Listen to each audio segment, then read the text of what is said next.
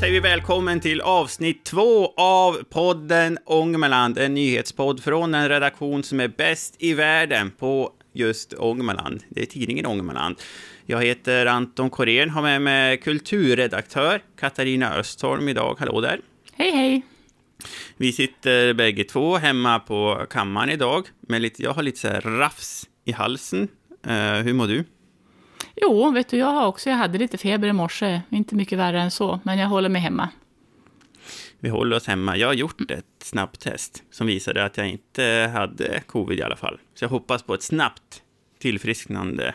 Eh, vi ska prata om ifall våra kommuner kan bli vinnare på pandemin. Imorgon, onsdag 9 februari, då försvinner de allra flesta restriktionerna i Sverige och under hela pandemin. Så då har det varit eh, ett oerhört vurmande för landsbygden. Det har pratats om en ny grön våg. Är det så att det är en ny grön våg som vi är mitt i, Katarina? Mm. Jag kan tycka att den här gröna vågen faktiskt har funnits ett antal år. Eh, men att den fick en väldig skjuts uppåt nu med pandemin. För eh, dels handlar det om att kunna jobba hemifrån, vilket väldigt många har gjort. Och då öppnas plötsligt möjligheten att kunna bo på landet, vilket väldigt många vill. Eh, det görs ju undersökningar av vilka favoritboenden som svenskarna har. Och i topp ligger ju alltid ett, en röd liten stuga på landet. Och nu har folk plötsligt eh, fått möjlighet att realisera det här. Och man ser ju också en en väldigt stor, eller väldigt stor, men en tydlig utflyttning, framförallt från storstäderna till stadsnära landsbygd. Men den trenden verkar också sprida sig norrut. Det har varit lite trögare för Norrlands del, men till exempel i Jämtland, då ser man ju en ganska stor inflyttning i små kommuner som eh, Ragunda och Berg, där till och med kommunerna då har börjat titta på barnomsorg och förskola och, så, och skolor. För att det är så pass eh, intressant. Mm. Mm. Men, men så är det ju inte i, i Västernorrland. Alltså här har ju inte befolkningstrenden har inte vänt här nu. Den, liksom förra året så minskade befolkningen i Västernorrland i jämförelse med till exempel Jämtland. Varför eh, är det så? Ja, hela Norrland är ju lite likartat i avseendet, men jag tänker att Jämtland går lite före eftersom det är en väldigt, eh, det är ju mycket turism där. De har ju Åre, de har ju några drag, draglok, liksom Östersund. Eh, men jag tänker bara att de visar vägen lite grann, att det ökar för dem och sen kommer vi att haka på så småningom, men att det går lite trögare här. Vi har ju Höga Kusten som vårt flaggskepp och det, har ju, det, har ju, det är ju glödhett i alla möjliga avseenden. Det byggs ju fritids, helt nya fritidshusområden och det är en väldig, väldig turist, ökning av turister. Men, eh, och det finns ju, det sprider sig ju lite inåt landet, de här Japan, eller koreanska Sonogroup som bygger hotell i Junsele. Det skulle ju inte ha hänt för tio år sedan tror jag. Så att intresset är ju stort. Och ja, jag tänker men, att... Men, eh, men eh, kan det liksom... Kan det leda till att det blir mer invånare? Alltså det är ju mycket, det är mycket turister och så. Ja, men, men befolkningen i Kramfors ja, men det minskar tror jag. ju ändå. Ja, men jag tror det, för att det sprider ju ändå, alla de här sakerna sprider ju bilden av Höga Kusten och Ångermanland ut i världen, ut i Sverige. Uh, så att på sikt tror jag absolut att det kan generera inflyttare. Både mm. äldre och yngre. Men ett problem på landsbygden i Sverige, men också i våra områden, det är att det finns inte hus. Dels så finns det inte hus att köpa. Och vill man bygga nytt hus, då får man inte lån för det.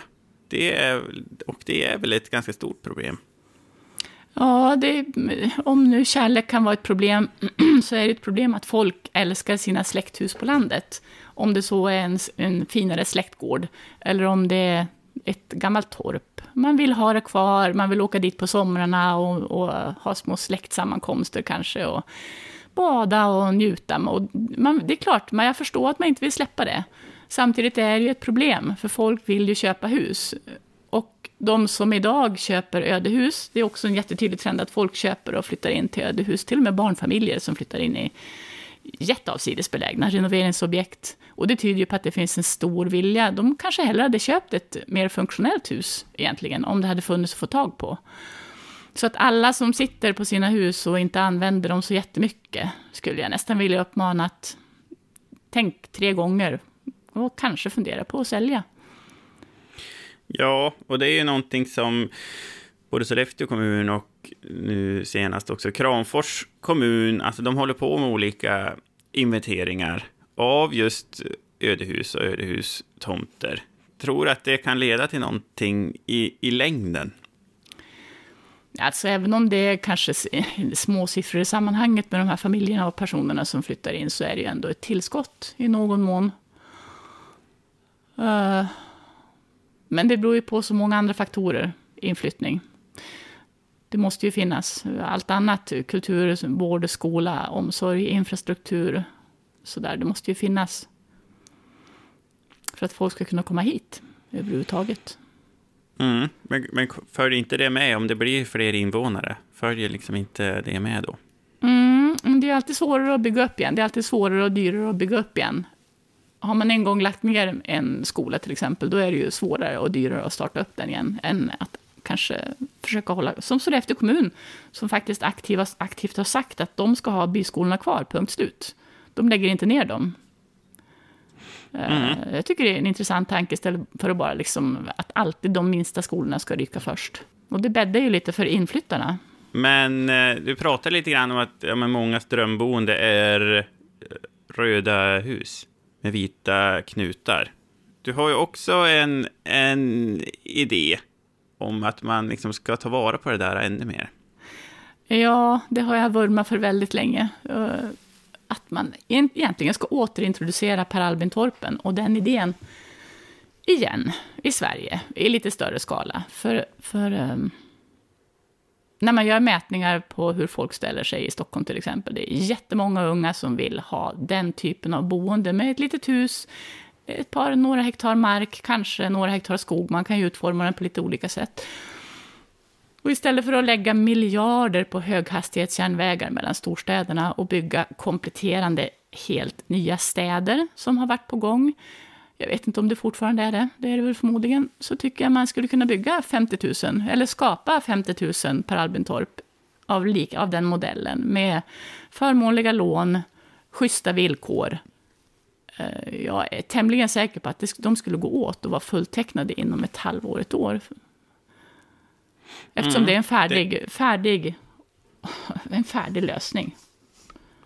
Uh, det är ju en spännande idé det där. Per Albin Torpen, de byggdes på 30 och eh, 40-talet. De är döpta efter Per Albin Hansson som var statsminister då. Och tanken med de husen var att de som hade det lite sämre ställt skulle ha råd med ett hus och lite mark. Så de fick låna väldigt förmånligt för att bygga torp och också få lite land där de då kunde odla lite grann.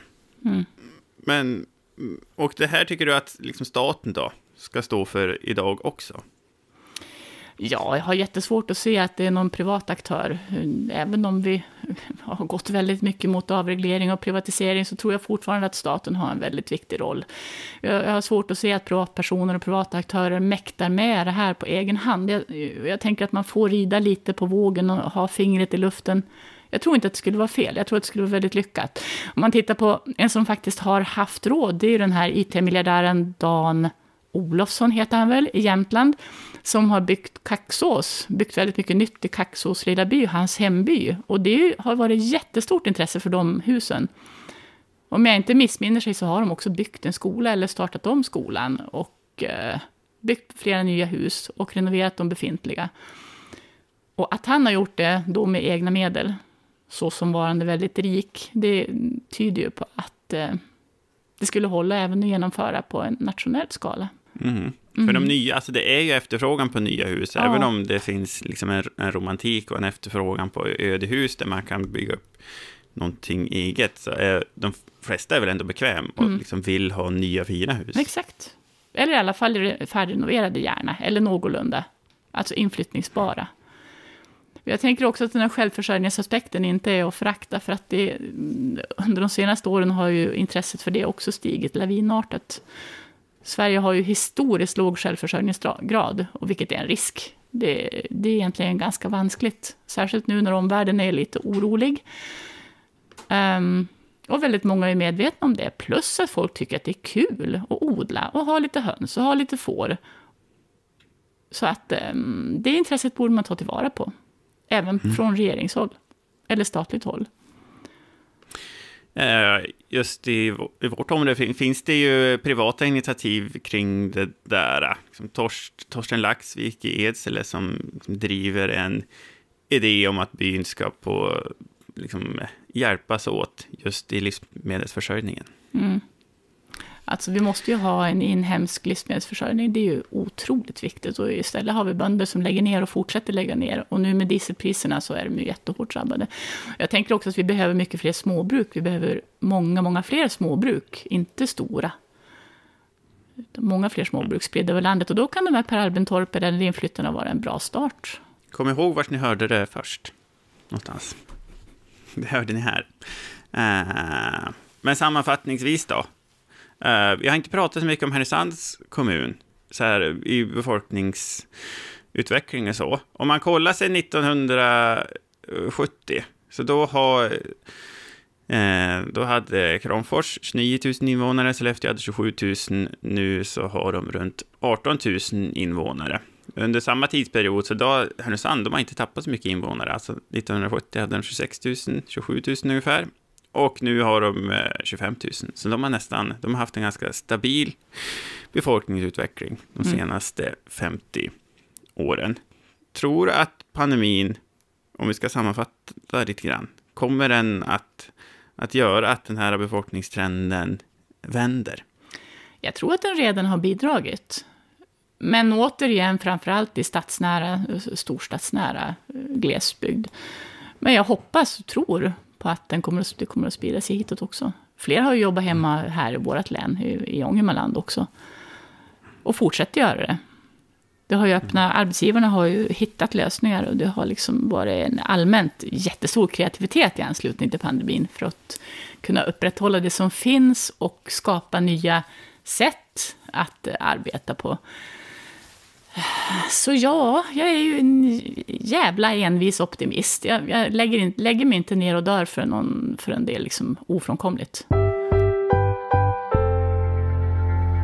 Men pandemin är alltså på väg in i ett nytt skede. Restriktionerna försvinner, de allra, allra flesta under morgondagen. Är det någonting du längtar efter det, mm. Katarina, personligen? Ja, jättemycket. Jag har verkligen saknat alla publika tillställningar och alla möjligheter att få sitta och avnjuta, eller gå omkring och avnjuta all kultur som finns. Det för mig som kulturredaktör har det ju ändå i viss mån varit möjligt med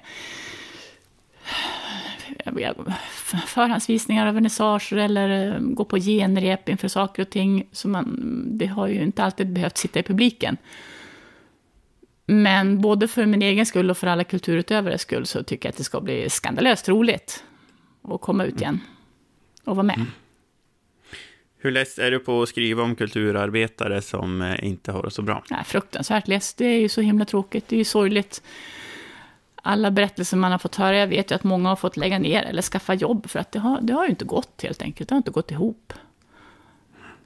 Även större aktörer som Mittrevyn som ändå har en etablerad, en starkt etablerad, de har fått starta om och, och skjuta fram och skjuta fram igen. Och, enormt mycket jobb.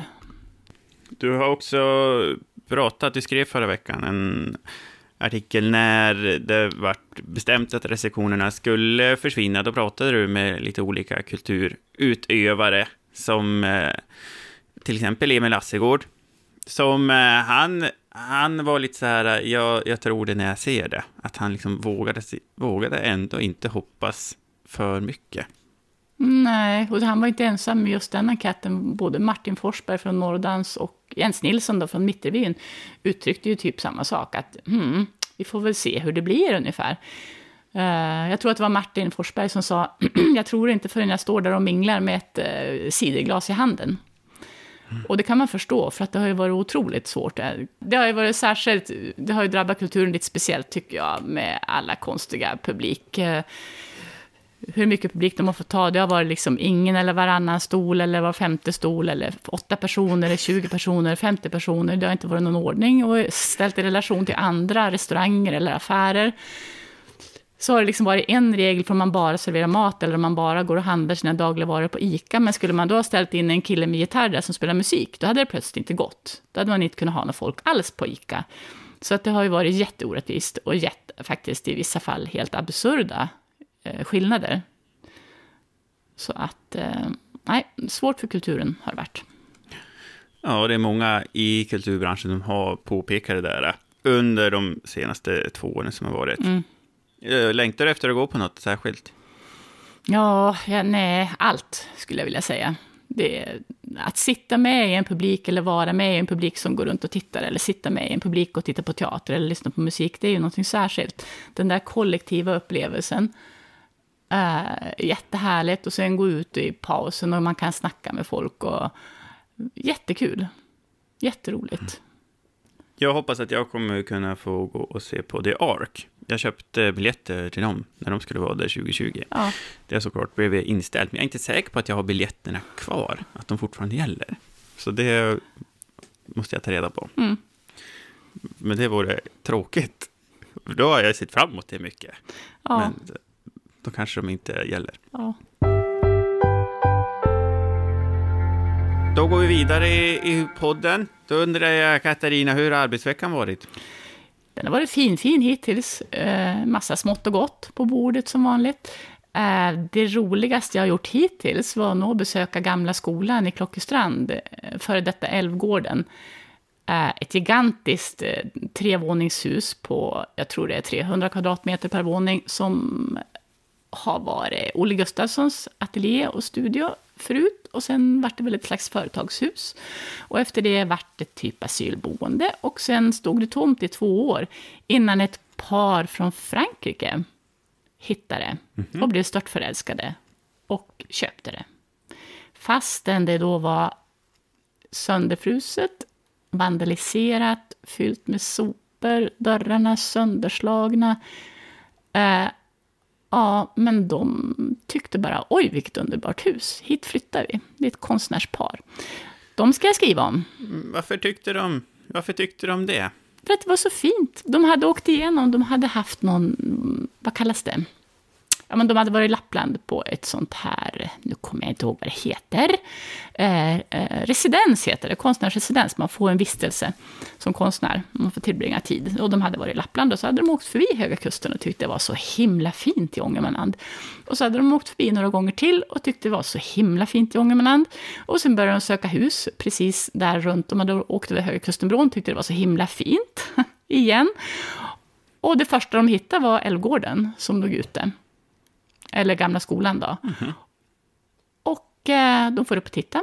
Jag blev jättechockad över hur förstört det var kontra hur fina bilder det var. För att det var gamla bilder på Älvgården som var utlagda i annonsen. Men de köpte den då, prutade ner priset rejält. Och nu bor de där. Mm. Från Frankrike till Klockestrand. Ja. Det kommer man kunna läsa mer om framöver. Jag har den senaste, under den senaste veckan träffat Peyman Vahedi. Han gjorde sin sista dag som rektor på Ådalsskolan på gymnasiet i Kramfors. Han har ju blivit en profil under de senaste tio åren som han har varit rektor. Han har gjort sig väldigt känd inom digitaliseringsfrågor, till exempel. Jag minns när eh, pandemin drog igång våren 2020. Då var jag på Ådaskolan och eh, såg när Anna Ekström, eh, skolministern, eh, var där på ett digitalt besök för att höra hur de hade löst det med distansundervisning, till exempel. Nu så har ju han då slutat jobba på skolan och det gör han efter att han under hösten, han har varit väldigt eh, kritisk till sin chef, till, till skolchefen. Vet du varför han har varit så kritisk? Nej, men vet du, det vet jag inte. Kan du förklara? Uh, han säger, dels så tycker han att det har blivit liksom som en tystnadskultur, att det tas lite grann beslut ovanför hans huvud om han som rektor kommer med olika synpunkter så har det inte tagits på allvar. Och sen nu under hösten, så då, det är ju så här äh, att inom Kramfors är det så att in, inför varje år så måste skolorna spara pengar. Så är det i princip varje år. Så då gör man en plan inför året att så här mycket ska varje enhet spara. Och då när man skulle börja sammanfatta 2021, då, då sa man så här äh, från förvaltningshåll att eh, på gymnasiet där kommer man inte kunna göra de besparingarna som var tänkt och gjorda, var tänkt att man skulle göra. Och då motiverades det bland annat med att personalneddragningar på skolan som var tänkt att de skulle göras, de har inte blivit gjorda. Vilket då Peyman som rektor reagerade på, för han visste inte vilka, vilka neddragningar det inte var som har blivit gjorda, helt enkelt. Så han undrade, vem är det som inte, vem är det som inte har fått sparken bland min personal? Eh, och det, då säger skolchefen att det är inte så lätt att svara på. Man kan inte säga att det är liksom någon särskild person som inte har fått sparken. Eh, men de har varit helt enkelt oense i den där frågan. Och det slutade med att han gick vidare, Peyman, och vart, eh, han fick ett annat jobb som utvecklingschef på Hemab. Eh, och det har varit mycket, eh, mycket, vi har skrivit mycket om skolan i Kramfors under hösten. Det också en annan fråga där det är många rektorer har sagt att de har liksom en alldeles för stor arbetsbörda. Att det är jättemånga som funderar på att sluta, de jobbar jättemycket, har så mycket frågor som de ansvarar för. Och så. Så bildningsnämnden har nu satt en plan i verket, en handlingsplan för att de ska förhoppningsvis få ordning på det där. Och den ska de jobba med nu under vintern. Får se hur det går med det. Katarina, jag har också fått läsarbrev under veckan. Mm -hmm. För du är ju lite av en språk... Eh, du är väldigt noga med språk och så.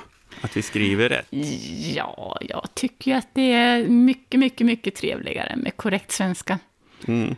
I den mån, alltså det ändras ju så väldigt fort nu också. Svenska Akademin tar ju in språkförändringar som var fel, extremt fel i mina öron för fem år sedan, så blir det plötsligt vedertaget för att tillräckligt många använder det. Och då blir det rätt. Eh, jag har fått eh, läsarpost i veckan. Jag fick ett litet vitt kuvert där det stod mitt namn och Theo stod det. Och i det lilla brevet är det någon som har klippt ut en artikel som jag har skrivit om, som jag pratade om lite i förra veckans podd. Det var, det handlade om ett vittne till en brand som heter Marie. Och eh, jag hade då stavat fel i den här artikeln. Jag hade skrivit, eh, Marie hade sagt så här, jag har nog inte riktigt smält vad som har hänt än. Och det hade jag stavat smält fel. Jag hade stavat det med två L. Och då blir det ett annat ord, eller hur? Mm, det blir det ju. Och då är det någon person som har klippt ut artikeln och så här skrivit med, med en penna där jag stavat fel och påtalat det. Eh, och också skrivit ut olika grammatiska böjningar så att jag verkligen ska förstå skillnaden mellan smält och smälta. Det låter väldigt nitiskt, tycker jag. Eh, ja, det kan man tycka.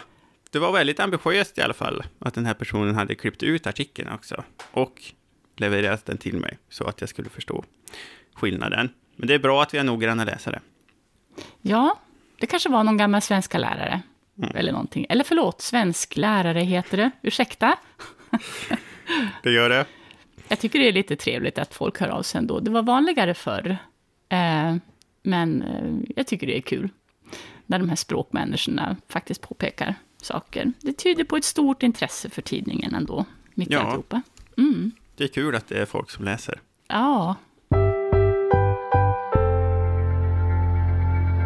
Då var det här äh, veckans avsnitt. Tack så mycket för idag, Katarina. Läs våra senaste nyheter på sajten tidningen ångermanland.se. Ladda ner appen också, för den är toppenbra.